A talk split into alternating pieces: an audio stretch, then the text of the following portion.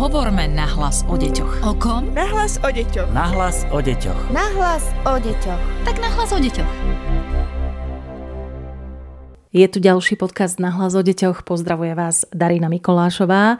A už minulý týždeň sme sa venovali rozmaznanosti, no a dnes v tejto téme budeme pokračovať, ako sme slúbili. Opäť sa budem rozprávať so psychologičkou Výskumného ústavu detskej psychológie a patopsychológie Juditou Malik. Hovoríme o rozmaznanosti. Sú nejaké také extrémy v rozmaznanosti alebo v rozmaznávaní zo strany rodičov?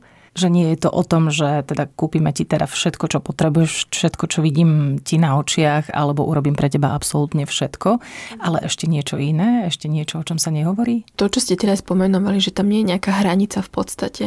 Že to je také veľmi široké a rozplizlé, že to nikde nezačína nikde nekončí čo môže potom naozaj vyzerať, že to dieťa spí s mamičkou a otecko je na gauči, keď to dieťa má 10 rokov, alebo že dieťa ako náhle zakašle, tak sa stáva ešte viac stredobodom vesmíru a teda všetko ide bokom, že, že tá energia je vyslovene zameraná na, na to dieťa a tým pádom sa ochudobňuje práve ten vzťah možno s partnerom alebo k sebe samému, alebo že idú bokom nejaké pracovné vízie u maminky alebo u otecka. A potom poznáme aj také tie extrémy, že mamička rozmaznáva svoje dieťa, aj keď už to dieťa nie je celkom dieťa, hej, že hovoríme o nejakých mamičkároch alebo uh-huh. podobne, že, že tým, že tam nebola daná tá hranica, tak uh, ťažko sa s ňou bojuje alebo sa buduje na novo v nejakom už staršom veku. Hej, že keď s tou hranicou nemáme skúsenosť. A všeobecne slovo hranica tak teraz rodičia prikajú, áno, hranice sú dôležité a psychológovia tiež, áno, áno, veľmi sú dôležité. Ale... Áno, to máme tak odpočúvané od tých psychológov ako rodičia. A zároveň je to také ťažké, akože povedzme si pravdu, že mať hranicu je ťažké, ale iba do tej miery, keď vy sama neviete, ako človek, nielen ako rodič, ale ako človek, že kde sú tie vaše hranice. Lebo povedzme si úprimne, že keď vám niekto iba povie, že to nerob, tak nemáte chuť to skúsiť. ale keď vám niekto povie, že Čo, rozmýšľal sa na tom a mne to bolo naozaj nepríjemné, keď, e, neviem, počas nášho stretnutia si 5 krát skontroloval mobil a vy už zrazu viete ten príbeh za tým.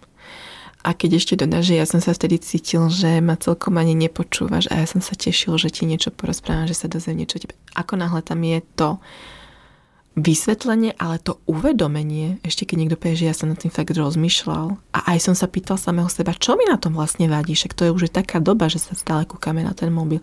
A mne vtedy prišlo, že viete, že ako náhle je tento príbeh, to uvedomenie, ten človek nemá dôvod vám robiť na schvál. A tak to vlastne aj so zadávaním hraníc vo výchove. A to vy si musíte uvedomiť, že čo je pre vás priateľné a v čom sa vy ako rodič cítite dobre, čo sa týka sládkosti alebo neskorých príchodov alebo toho, koľko dieťa trávi času na mobile. Uh-huh.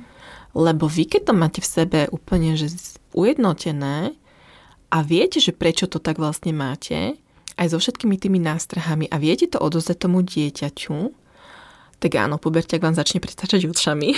To sa nadýchnite veľmi hlboká a skúste to znova pretože hranice nie sú na to, aby ubližovali, ale hranice sú na to, aby poskytovali bezpečný priestor. To ste povedali veľmi pekne a, a veľmi múdro a zrozumiteľne.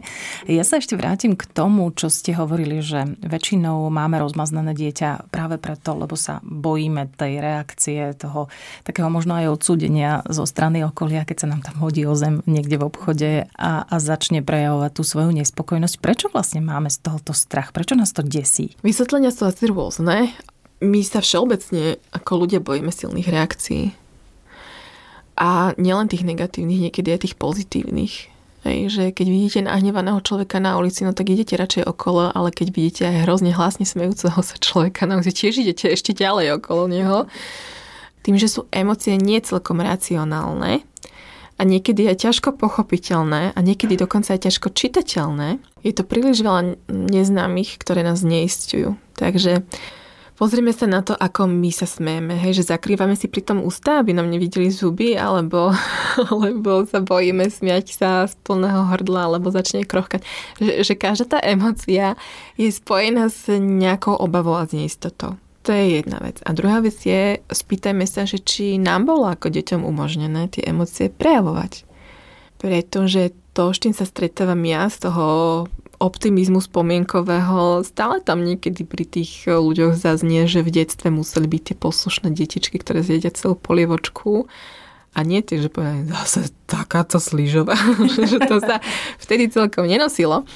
A ďalšia vec, čo do toho e, celkom jasne vchádza, je aj ten pocit, e, že my stále riešime, či sme dostatočne dobrí ako rodičia. A hľadáme nejaké také náhodné body, ktoré na nás tak z toho okolia idú, že dobrý rodič má dieťa, ktoré už vie angličtinu, a chodí do Montessori škôlky. A má veľa krúžkov. A má veľa krúžkov a je veľmi ambiciózne a potom sa pozrieme na to dieťa, ktoré leží na zemi a dúpa tými nožičkami a, a všetci to vidia. a všetci to vidia, no tak vtedy sa asi nechceme týmto momentom pochváliť na sociálnych sieťach. Hej, že, že keď si dáme dokopy minimálne tieto tri veci, ktoré sme si povedali len tak na mieste, že toto tam všetko je, tak musíte aj vycítiť ten strašný tlak, ktorý na nás je ako na rodičoch. A zároveň sa tomu dá predchádzať, hej, že ja každému odporúčam také cvičenie, Pôvodne som si ho nazýval, že katastrofický scenár, hej, že čo najhoršie sa môže stať, keď sa mi to decko naozaj o tú zem hodí. Mm-hmm.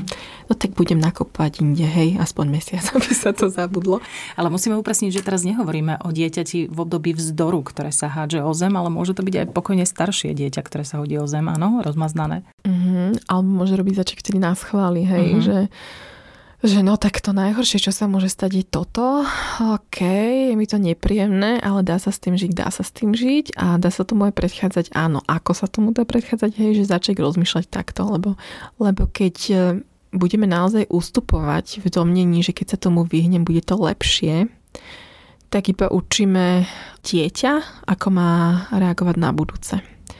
A my sa stávame kvázi väzňom všetkých tých okolností, pretože sa cítime, že nemáme veľmi na výber. A pozícia, ja nemám vlastne na výber, nie je šťastná pozícia, mm. nerodia sa z nej veľa dobrých nápadov a dosť sa obmedzujem v tom, že čo ešte môžem ako rodič spraviť. Tak nám poďte poradiť, keď máme takúto situáciu a nechceme stále e, naozaj ustupovať tomu dieťaťu, je lepšie vydržať raz mm-hmm. takúto scénu, alebo ako máme na to ísť, keď nám dieťa prerastá cez hlavu? Aha, toto je pekná otázka a už som počula aj iných psychologov, ako na ňu odpovedajú a mňa to strašne baví to počúvať, lebo sú to rôzne spôsoby. A ja si ešte pamätám na vysokej škole, keď som študovala psychológiu a mali sme úžasného pána učiteľa psychológie, ktorý mal vtedy možno nejakých 70 rokov už a mal asi 2 metre. Ako hovoril o tom, že raz musím toto spraviť na pieskovisku, že sa tam začal hádzať o zem, vykopávať piesok a hrabličky a ja nejdem domov. A boli tam mamičky, ktoré sa pozerali na toho dvojmetrového chlapíka a ešte vedeli, že je psycholog. To je tá najväčšia hamba, keď ste ešte k tomu psycholog. Tak, tak on povedal, že a on sa tiež hodil do toho piesku a tiež začal vyhacovať a tiež ani ja nejdem domov. boli dvaja, áno? Áno, boli dvaja, mamičky na pieskisku mali show a že to dieťa, keď videlo tú reakciu toho otca, si povedal, že ja vyzerám takto iste hrozne, tak ja už to nikdy nespravím. Takže toto bola jedna rada, akože keď si trúfate, tak si trúfnite, ale, ale ja som zastanca toho pomenovať pocity a nespraviť z nich nejakú mytologickú bajnú bytosť, hej, že hm, teraz sa fakt hnevaš, predstavoval si si to úplne inak a pritom vediem dieťa preč, že musím aj ja byť v bezpečí, ako mne prispieva ani mne, no, že sa na mňa ľudia pozerajú, hej. A pritom hovorím, chápem, akože chcel si toto a ja ti hovorím, že teraz na to nemáme peniaze, alebo že nemáme na to teraz často vybavovať. A tým, že to pomenúvate tomu dieťaťu, tak ono nemá už dôvod dávať vám ešte väčšiu dávku tých emócií, lebo evidentne ste pochopili, čo, čo to dieťa tým všetkým chce povedať. Že mu rozumiete jednoducho. A získavame ho pre spoluprácu aj tým, že neviem, či ste si všimli, ale keď poviete niekomu neboj sa, tak to nepomôže. Rovnako ako nerob to nepomôže, hej. Takže poďme robiť, že čo majú robiť v, v tom zmysle, že že no, že tak to teda vidím, že, že ťa to fakt zobralo, že to si nečakal úplne vidím, ako to tebou lomcuje a uh-huh. tuším, že aj slzy na krajičku. A, a to Vtedy sa to ešte viacej zosilní, podľa mňa, tie emócie u dieťaťa. Ale viete, ono to dosiahne nejaký vrchol a potom mu to už ide dole. Hej? Že no, a, ja sa viem takto poriadne nahnevať, keď, keď s niečím už úplne rátam a zrazu ma to prekvapí, ale stále vedem to dieťa preč. Hej? A keď aj to dieťa nechce odísť, tak aj to pomenujem. Vidím, že tu chceš zostať, proste nechceš ísť so mnou, no ale nemáme inú možnosť. Ja ťa teraz beriem a odchádzame. Hej? A musíte mať e, jasný odkaz v tom hlase. A musíte robiť to, čo hovoríte. Nie, že no tak po domov a zostávate na mieste, hej, že to asi není to, čo chceme vtedy spraviť, iné hovoriť a iné robiť. A čo taká taktika, že pôjdeme sami? Je, minačka, no tak učíme, no, učíme tým dieťa, že oni odídu od teba, keď sa nesprávaš Aha. tak, ako chcú. Hej? Takže to nie je dobré? Mm, mm, to nie je dobré zároveň aj začať revať. Ty tu reveš, tak ja ti dám dôvod na to, aby si reval. že tým ho vlastne učíme, že vôľa niekoho iného je dôležitejšie než to, čo som práve ja. Hej? Ale tým, že pomenúvame tie pocity, no tak uh, nech to vyzerá akokoľvek, tak sme minimálne dosiahli to, že to dieťa vie, že tie pocity existujú a normalizujeme ich tým, že ja chápem, ty si to strašne chcel a ja ti hovorím, že nie, však to by aj mňa rozčulilo. Hej, že to dieťa sa ne, potom nemusí na seba pozrieť, že je zlé a veľmi sa hambiť, lebo to, čo chceme dosiahnuť je, aby dieťa nezažívalo pocit hamby, ale možno pocit viny. To znamená, že ty si prijaté, ty si milované, ty si ľúbené to dieťa a len to, čo si spravil je to, o čom sa s tebou potom potrebujem porozprávať. A keď už zabezpečíme bezpečný priestor sebe aj tomu dieťaťu, tak sa k tomu kľudne vráťme. Akože ideálne v tom, v tom prostredí, ktoré je naozaj bezpečné. Pretože ak tomu chceme predchádzať na budúce, tak si povedzme spolu s dieťaťom, vieš čo, ja som mala pocit, že ja už nikdy nechcem vojsť do toho obchodu po tom, čo sa tam stalo. Alebo máš pocit, že by sme to na budúce vedeli zvládnuť inak? Áno, keby sme predtým išli na zmrzlinu. Hej, a už, už hľadáte nejaké riešenie. Potom máme takú situáciu, keď možno dieťa m, mm, ani neprejaví takéto veľké emócie, napríklad na ihrisku a podobne, ale v obchode chce stále nové a nové hračky. Alebo nemusí byť priamo v obchode, ale mm-hmm. stále pýta nové a nové hračky a máme mm-hmm. pocit, že je naozaj veľmi rozmaznané, pretože má plnú detskú izbu tých hračiek. Ako na to? Dohodnúť sa dopredu, hej, že aké sú pre mňa znamenia toho, že ti môžem znova kúpiť ďalšiu hračku. To najkrutejšie je, že keď si ich budeš upratovať po sebe. A to sme skončili.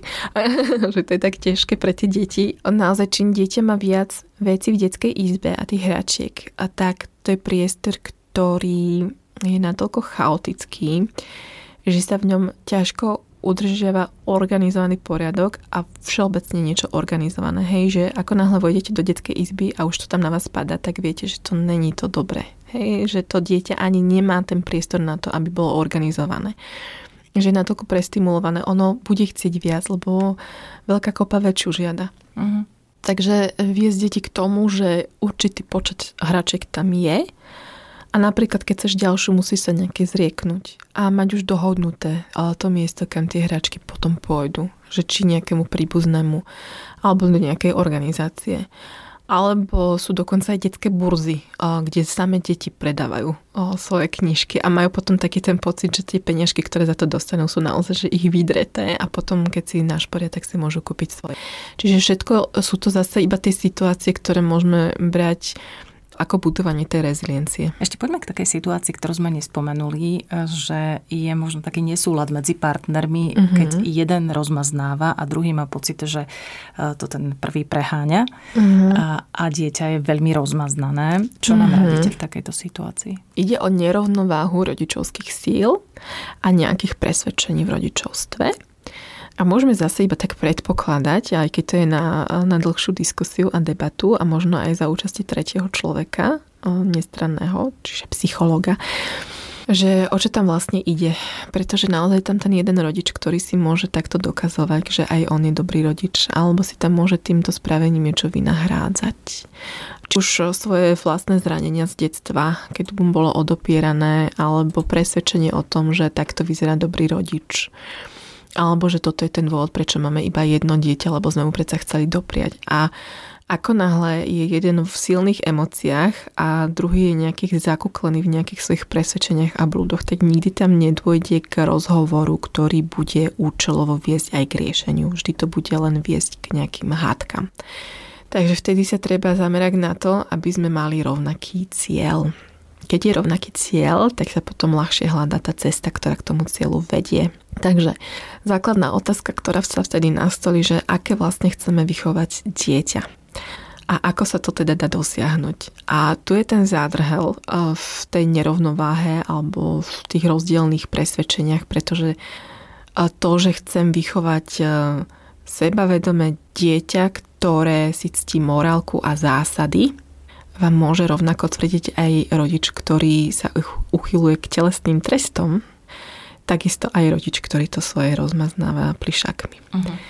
A preto hovorím, že jedna vec je nájsť si prioritne ten cieľ a potom prebrať si tie možnosti, ako ho dosiahnuť. Pretože keď má jeden cieľ mať šťastné dieťa, a robí to tým, že ho rozmaznáva. A druhý chce mať šťastné dieťa a robí to tým, že v ňom buduje tú rezilienciu aj tým, že ho odmietne niečo mu kúpiť alebo niečo pre neho spraviť, keď je to z jeho pohľadu neefektívne alebo nesprávne, tak vlastne dochádza k tým konfliktom. A ja vtedy zvolím techniku nenazývam to celkom katastrofický scenár, ale že katastrofické dôsledky a hovoríme vtedy o tom, že k čomu takéto niečo môže viesť. Akože nájsť dvoch 100% identických eh, rodičov s tým istým presvedčením nie je um, možné, to si mhm. povedzme. Ani by to nebolo možno dobré, aby takíto dvaja rodičia sa stretli, alebo áno? No boli by pre dieťa predvydateľné, hej, uh-huh. že a predvydateľnosť v tom ránom veku tvorí základ budovania nejakého presvedčenia, že svet je bezpečné miesto ale dôležité je hlavne mať tie najzásadnejšie veci vyriešené. Či už je to otázka napríklad viery, hej, že nemusia byť obidvaja veriaci, ale musí mať jasne stanovené, že nebude ten jeden brániť k tomu naštevovaniu kostola a podobne. Takisto aj počet hračiek. Jeden si povie, že limit je 500 a druhý, že limit je 5. Tak to asi nie je celkom reálne sa úplne dohodnúť na niekde v strede, ale ale zase to, čo sme si hovorili, že hovoriť o tom, prečo je to pre mňa dôležité a čoho sa v tom bojím, pretože hranice sa netvoria tak, že jeden povie. Hranice sa budujú tak, že sa tie hranice najprv musia ujasniť. Horšie je potom, keď si rodičia robia, dá sa povedať, nás chváli a jeden rozmaznáva preto, aby možno mm-hmm. potrestal toho druhého, ale to je už asi prípad, ktorý by mali riešiť odborníci však. Áno, počujem, počujem rôzne vety napríklad mamička ťa menej ľubí ako ja, tak ju za to musíš byť. Uh-huh. Ale to sú zase iné veci, ktoré nesúvisia celkom až tak s dieťaťom. To sú práve tie veci, ktoré sa nesú z nejakého nepochopenia v tom vzťahu. A je to teda na dlhšiu debatu. Uh-huh. A, ale znova vtedy potrebujem pripomenúť a aj rodičom, že nie sú dôležité veci, ale ten vzťah. A to, čo ty môžu dosiahnuť ako dôsledok je, že keď bude potrebovať dieťa získať niečo hmotné, tak pôjde za jedným rodičom. Ale keď si rozbie koleno alebo spraví veľký prúser, tak za ním nepôjde. Pôjde za tým druhým. Pretože hoci je prísnejší, tak je fér. Uh-huh. A féroví ľudia majú aj tú vlastnosť, že vedia robiť aj veci, ktoré sú im prípadne nepríjemné, ak sú presvedčení, že sú správne. Hej, a to je to, čo dieťa odpozoruje. Takže keď spraví kiks, a vie, že sa musí ospravedlniť, tak poprosí toho rodiča, ktorý s tým má skúsenosti, aby mu s tým pomohol. A nie toho, ktorý povie, a však to nepovieme tej druhej, no. Čo sa stane, hej?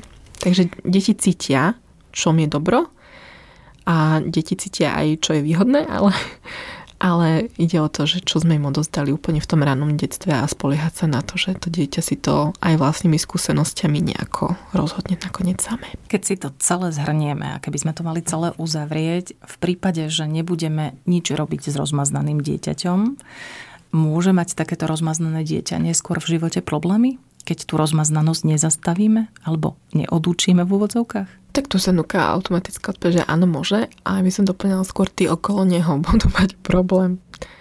My môžeme mať akékoľvek ideály a, a presvedčenia, ale fakt je taký, že nežijeme niekde na pustatine. Človek je sociálny tvor, ktorý potrebuje tých ostatných ľudí okolo seba. Celá spoločnosť je tak jednoducho nastavená. A človek sa musí naučiť fungovať v tom kolektíve. A nejak ho to ten kolektív následne naučí len je otázka, že či to tomu dieťaťu, čím bude staršie, bude príjemnejšie, lebo vyostrovať sa hrany potom sa dejú také tie situácie, že narazíte na prísneho učiteľa, alebo že váš šéf bude nejakým spôsobom veľmi vyžadujúci a tam vám nebude vždy pomáhať to, že vás rodičia teda rozmaznávali. No. Hovorí psychologička Judita Malík z Výskumného ústavu detskej psychológie a patopsychológie. Veľmi pekne ďakujeme za váš čas a za vašu návštevu v štúdiu. Ďakujem aj ja. Podcast Nahlas o deťoch realizujeme v rámci národného projektu štandardizáciou systému poradenstva a prevencie k inklúzii a úspešnosti na trhu práce. Projekt sa realizuje vďaka podpore z Európskeho sociálneho fondu a Európskeho fondu regionálneho rozvoja v rámci operačného programu Ľudské zdroje. Hovorme nahlas o deťoch. O kom? Nahlas o deťoch. Nahlas o deťoch. Nahlas o deťoch. Tak nahlas o deťoch.